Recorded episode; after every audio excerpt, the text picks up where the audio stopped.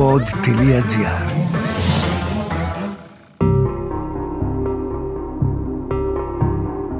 Παιδιά και τέρατα. Μία σειρά επεισοδίων για την παιδική κακοποίηση. Μαθαίνουμε να ακούμε τα παιδιά όταν μιλούν για τέρατα, γιατί υπάρχουν και αληθινά που κρύβονται ακόμα και στο ίδιο μας το σπίτι. Γεια σας, σας καλωσορίζω σε ένα, για μένα ίσως το πιο σημαντικό podcast που έχω κάνει μέχρι σήμερα εδώ στο pod.gr και στο σημερινό podcast θα συζητήσουμε με την ε, Αλεξία Βερνίκο που είναι οικογενειακή ψυχολόγος το πώς θα μιλήσω στο παιδί μου για όλα όσα συμβαίνουν. Γιατί, γιατί τα παιδιά μας έχουν access στα media. Μπορεί να υπάρξει μια τηλεόραση ανοιχτή στο σπίτι του παππού, μπορεί να μπουν σε ένα tablet, να μπουν σε ένα site, μπορεί να τους πει κάτι ο φίλος τους. Αλεξία, σε καλωσορίζω. Σε ευχαριστώ πάρα πολύ που είσαι εδώ. Και εγώ ευχαριστώ. Αισθάνομαι ότι είναι ένα τεράστιο θέμα. Σίγουρα δεν περιορίζεται σε ένα podcast, αλλά θα προσπαθήσουμε να δώσουμε χρηστικές συμβουλές προς τους γονείς για το πόση πληροφορία πρέπει να δώσω. Εγώ αισθάνομαι να σου πω την αλήθεια. Θα ξεκινήσω από αυτό. Με την υποχρέωση να δώσω πληροφορία για να προστατεύσω το παιδί μου.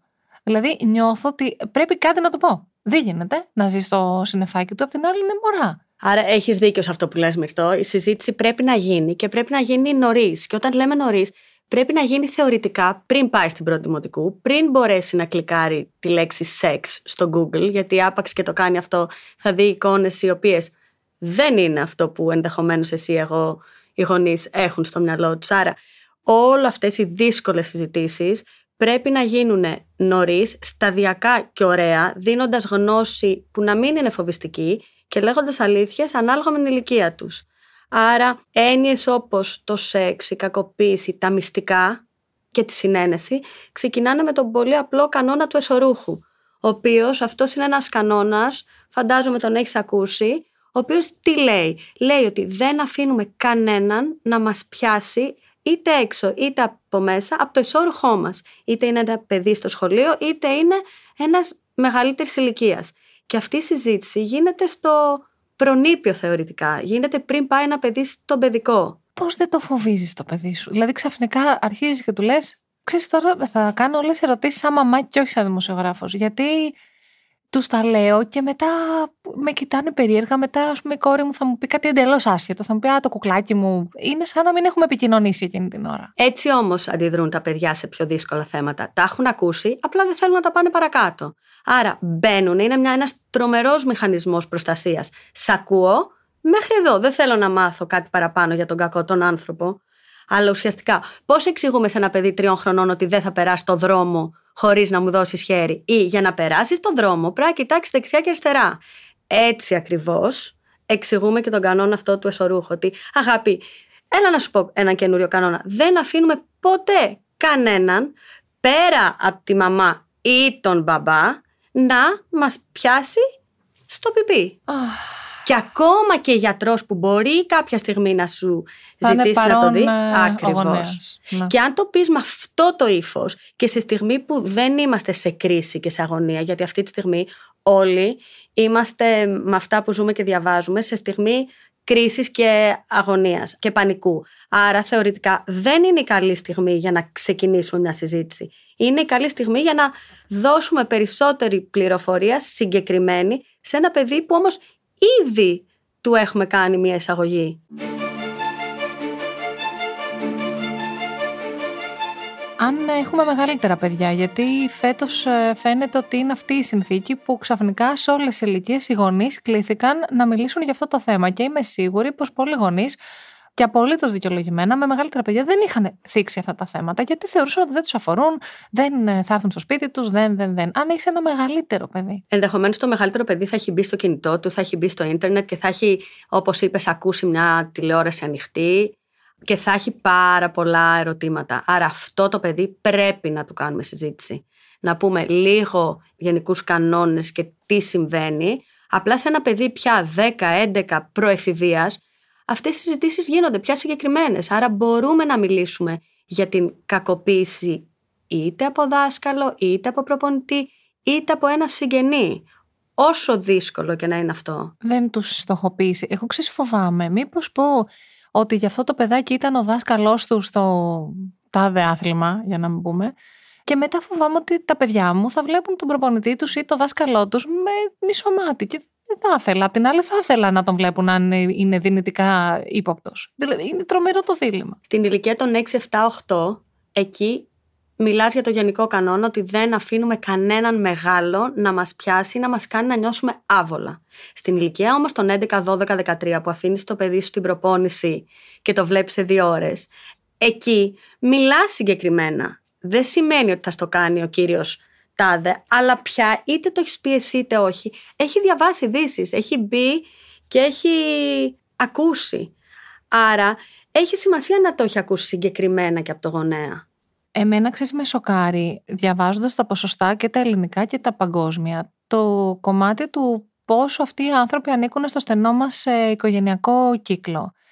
Που και εκεί πάλι το ίδιο θα σε ρωτήσω. Γιατί δεν νομίζω ότι μπορείς να πεις σε ένα 8χρονο παιδί ότι αυτός ο άνθρωπος μπορεί να είναι ο θείος σου, μπορεί να είναι ο παππούς σου, μπορεί να είναι ο πατέρας σου. Δεν μπορείς. Η αλήθεια είναι στο 8χρονο παιδί σου δεν θα το πεις όλο αυτό. Γιατί εκεί αποδομείς όλη την οικογένεια. Και εκεί δημιουργείς στρες και άγχος και τον δυσκολεύεις να συνδεθεί και του, να εμπιστευτεί. Του λες όμως ότι για το άλλο παιδάκι που διάβασες ήταν ο πατέρας του; Ναι, ναι. Α, το λες. Στα 8 μπορεί και να μην το έλεγα.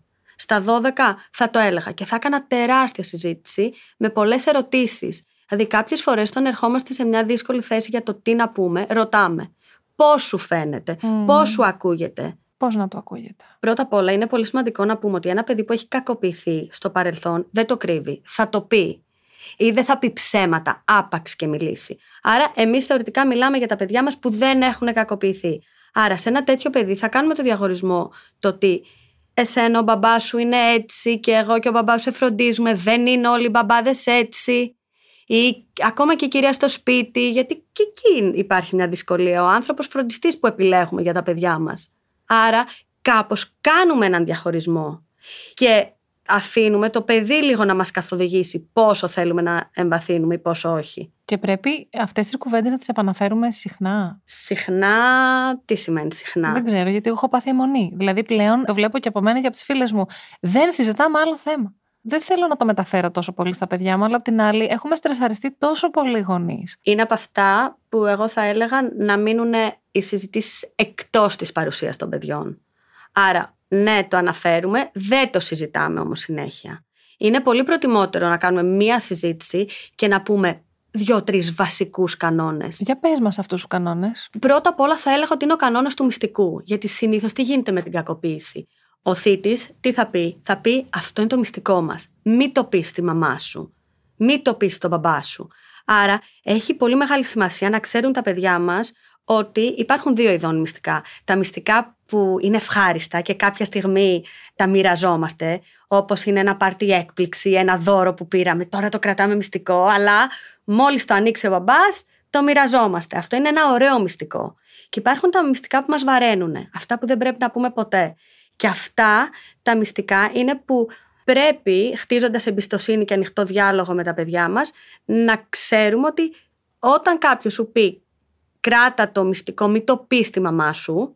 Okay. Αν είναι κάτι που σε βαραίνει και δεν σε έχει κάνει να νιώσεις ωραία, τότε θέλω να μου το πεις. Ακόμα και αν αυτός που έχει πει το μυστικό απειλεί ότι αν το πεις θα κάνω κακό στη μαμά σου. Ειδικά τότε. Και εκεί μπαίνουμε σε μια διαδικασία λίγο σαν ένα role playing. Να σου πω, κι αν αυτός σου πει, μην το πεις σε τίποτα με στη μαμά σου γιατί θα σου κάνω κακό, τι θα έλεγες; Σκέφτεται το παιδί. Αν πει, μαμά δεν θα στο έλεγα γιατί μπορεί να πάθεις κακό, εκεί το καθοδηγούμε. Αν μας πει, εννοείται θα στο έλεγα γιατί θα καταλάβαινα ότι αυτός ο άνθρωπος είναι κακός, πάμε αλλιώς τη συζήτηση. Πάντως ο διαχωρισμός του καλού από του κακού μυστικού είναι πολύ σημαντικός. Ωραία, αυτός είναι ένας κανόνας, το μυστικό. Λοιπόν, καλό και κακό άγγιγμα. Mm. Εντάξει, και αυτό είναι πολύ σημαντικό. Το ε, καλό ποιο είναι; Τα χάδια, τα φιλιά. Πω, από... έχω... Τώρα τρομερό που ρώτησα ποιο είναι το καλό άγγιγμα, αλλά έχουμε ξεχάσει. Όταν σου κάνω πλεξούδες στα μαλλιά. Όταν σε. Από τη δασκάλα, ας πούμε. Από τη θεία, από την. Ναι, ναι. ναι. Το κακό άγγιγμα, όπως και να έχει, είναι στα γεννητικά όργανα. Και αυτό το κακό άγγιγμα συνήθως έρχεται με ένα σφίξιμο στην κοιλιά, έρχεται με μια δυσκολία στην αναπνοή, έρχεται με υδρότα στα χεράκια το σώμα μας το ξέρει το κακό άγγιγμα. Σοκαριστικό. Ξέρεις τι σκέφτομαι; Και νομίζω το ένστικτό μας ως μαμάδες Εντάξει. Εσύ πώς γίνεται οι μαμάδες να μην το καταλαβαίνουν; Συγγνώμη, δεν το λέω, δεν κατακρίνω τίποτα. Ε. Είναι ερώτηση πολύ ανθρώπινη. Σου λέω, σε ρωτάω σαν ε, αισθάνομαι ότι γνωρίζω κάθε χιλιοστό του σώματος των παιδιών μου. Πιστεύεις ότι μπορεί να μας ξεφύγει; Θα ήθελα να μπορώ να πω ότι δεν μας ξεφεύγει, αλλά ξεφεύγει. Πώς γίνεται; Ξεφεύγει, γιατί όσο μεγαλώνουν κυρίως τα παιδιά, περνάμε λιγότερη ώρα μαζί τους. Και δυστυχώς, στους γρήγορους ρυθμούς μπες, βγες, ντύσου, πλήσου, πολλές φορές δεν περνάμε τον απαραίτητα ποιοτικό χρόνο να συνδεθούμε. Okay, άρα σε ένα πολύ απλό επίπεδο έχει τεράστια σημασία να μπορούμε να περνάμε χρόνο και να μιλάμε με τα παιδιά μας πριν τα βάλουμε για ύπνο ασχέτως ηλικίας, μέσα στο αυτοκίνητο. Δηλαδή αυτές είναι οι στιγμές συζήτησης με τα παιδιά μας. Απλά στην εφηβεία δεν είναι πιο δύσκολο ναι. να σου ανοιχτούν. Ναι, αλλά στην εφηβεία σε μεγάλο ποσοστό η κακοποίηση, γιατί έρχεται. Διότι είναι κακοποίηση από ένα συμμαθητή, διότι στην εφηβεία αρχίζουν και πίνουν αλκοόλ και κυκλοφορούν πιο ελεύθερα πιο βραδινές ώρες. Στην εφηβεία είναι που μπαίνουν σε όλα τα chat rooms στο ίντερνετ και μιλάνε με αγνώστους που παρουσιάζονται σαν 16χρονα αγοράκια.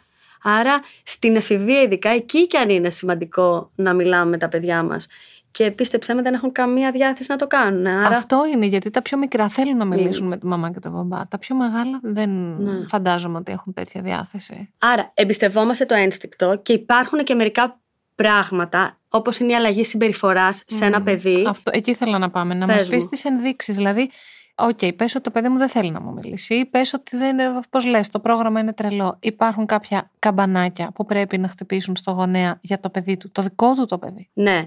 Βλέπουμε αλλαγές και στο συνέστημα και στη συμπεριφορά. Μπορεί να δούμε ένα παιδί που ήταν πιο ανοιχτό, κοινωνικό, να κλείνεται και να μαζεύεται. Ένα παιδί πιο ομιλητικό, να μιλάει λιγότερο. Χωρίς λόγο. Μπορεί να δούμε αλλαγές στον ύπνο, να ξυπνάει μες στη νύχτα, να βλέπει εφιάλτες, να λέει φοβάμαι. Να δούμε ένα παιδί που έτρωγε και είχε όρεξη, να του κόβεται η όρεξη. Νιώθω την ανάγκη να πω ότι δεν σημαίνει ότι αν δούμε ε, ένα. Ε, προφανώς, δεν σημαίνει από ότι όλα αυτά, ναι, ναι, ναι. το παιδί μας έχει κακοποιηθεί. Αλλά υπάρχουν σημάδια. Δεν είναι όλα ε, ένα φωτάκι που αναβοσβήνει.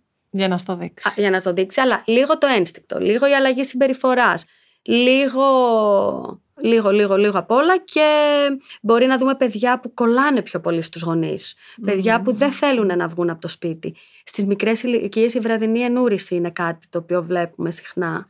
Πιο φοβισμένα, πιο απόμακρα παιδιά.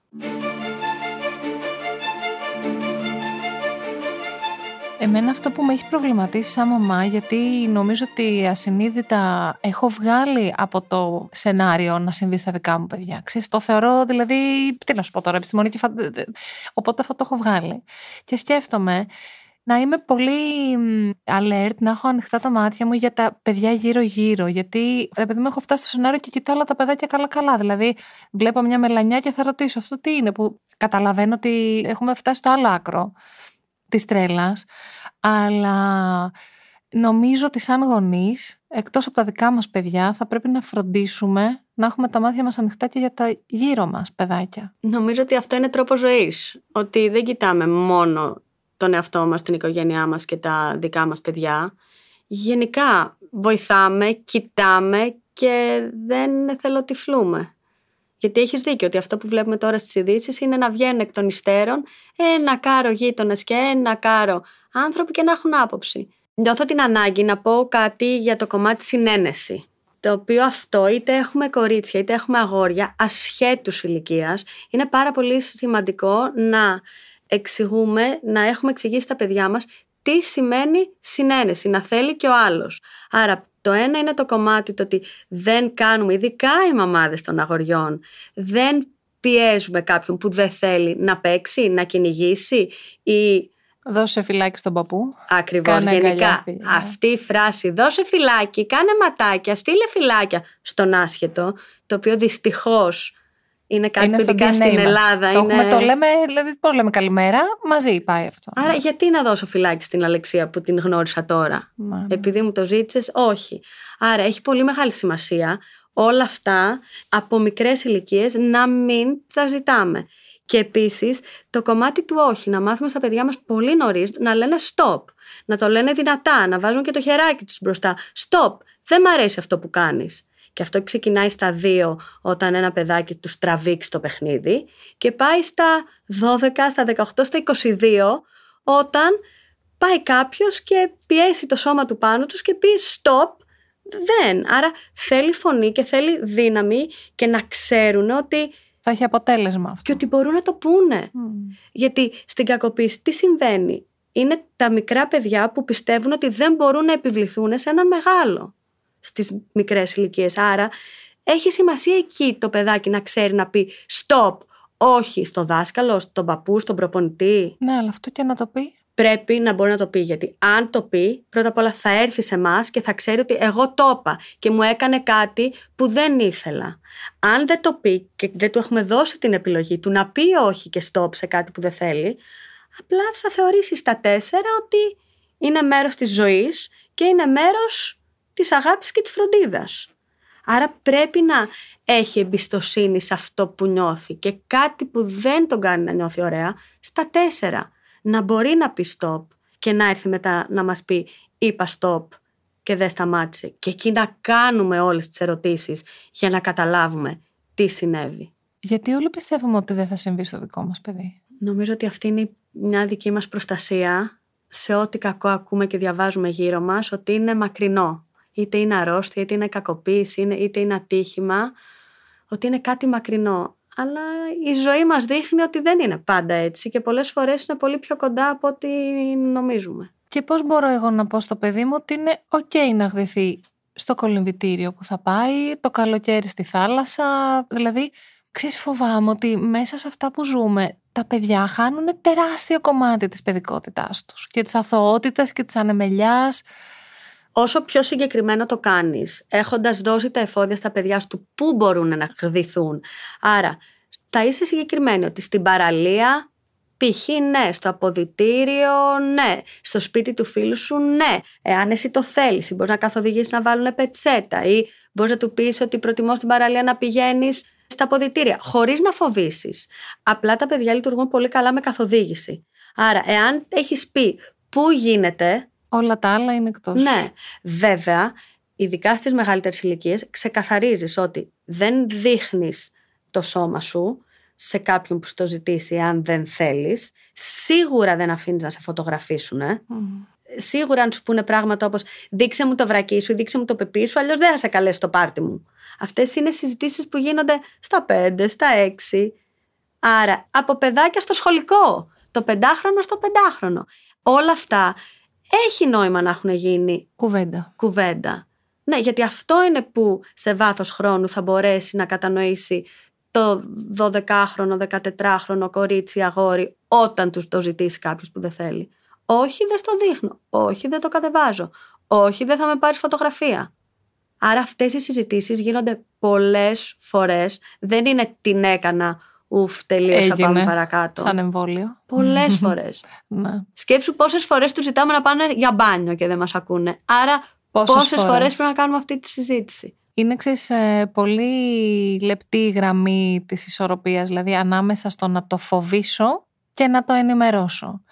Παρ' όλα αυτά καταλαβαίνω ότι η γνώση είναι δύναμη για τα παιδιά μας και όπως είπες από πολύ μικρά ξεκινήστε και μιλήστε και αναλύστε σε κάθε ηλικία, όπως είπες, χωρίς να φοβίζουμε, αλλά να ενημερώνουμε ξανά και ξανά γιατί φαίνεται πως τα πράγματα αγριεύουν κι άλλο ή δεν ξέρω, δεν θέλω να τοποθετηθούμε για τις ειδήσεις καθόλου.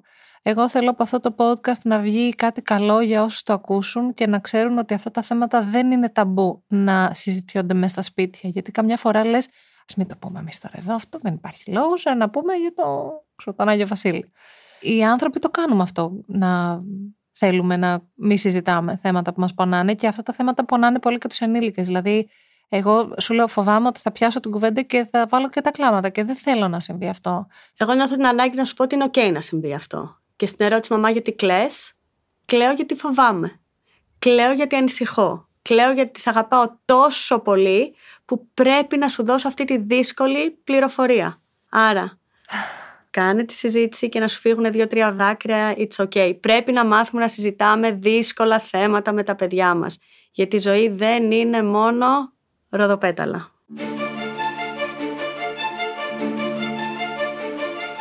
Ξέρεις, είναι φοβερό γιατί όταν γίνεσαι γονιός, αυτό που λένε ότι όλα τα παιδιά γίνονται παιδιά σου. Δηλαδή, τις ιστορίες θα αντιμετωπίζεις σαν να είναι δικό σου αυτό το παιδί. Έτσι είναι. Στις μικρές ηλικίες είναι πολύ σημαντικό να γίνει αυτό που λέμε σεξουαλική διαπαιδαγώγηση, την οποία έχουν αρχίσει και τη βάζουν στα σχολεία σιγά σιγά από τις τάξεις του δημοτικού, που ουσιαστικά ένα παιδί αναγνωρίζει το σώμα του και μαθαίνει λέξεις όπως είναι το πέος, το εδίο και τους κάνουν μια αναφορά. Γιατί μέρη του σώματος τα οποία δεν αναφέρουμε είναι σαν να μην υπάρχουν. Άρα ένα παιδί που το έχει κανείς ακουμπήσει εκεί, άπαξ και δεν ξέρει να το ονοματίσει, δεν έχει όνομα. δεν έγινε και ποτέ. Άρα είναι ένα έξτρα εργαλείο που δίνουμε στα παιδιά μας να μπορούν να αναγνωρίσουν τα διάφορα, το σώμα τους. Το σώμα τους. Κοίταξε, δεν θέλω να κλείσουμε με συμβουλή, δεν θέλω να κλείσουμε με τίποτα. Θα ήθελα, αν ε, από αυτό το podcast πήρατε κάτι, να πείτε και στις φίλες σας μαμάδες και στους φίλους σας μπαμπάδες και σε όσους πιστεύετε ότι αξίζει να το ακούσουν, να το ακούσουν. Γιατί είναι αυτή η παγκόσμια συγκυρία που πρέπει να το φέρουμε πρώτη προτεραιότητα αυτό το θέμα και να έχουμε τα μάτια μας ανοιχτά. Εγώ να ευχαριστήσω πάρα πολύ την Αλεξία Βερνίκου για αυτό. Ευχαριστώ κι εγώ. Έχεις πάντα τον τρόπο να βάζεις τα πράγματα στα κουτάκια τους. Και νομίζω ότι αυτό το θέμα πρέπει να μπει σε κουτάκια, πρέπει να υποθεί, πρέπει να συζητηθεί για να μπει ένα τέλος. Αυτό το podcast και όλα τα podcast λοιπόν τα ακούτε φυσικά στο pod.gr, στο Spotify, στο Apple Podcast και στο Google Podcast ή σε όποια άλλη εφαρμογή ακούτε εσείς τα podcast. Από εμένα, τη Μυρτοκάζη, πολλά φιλιά.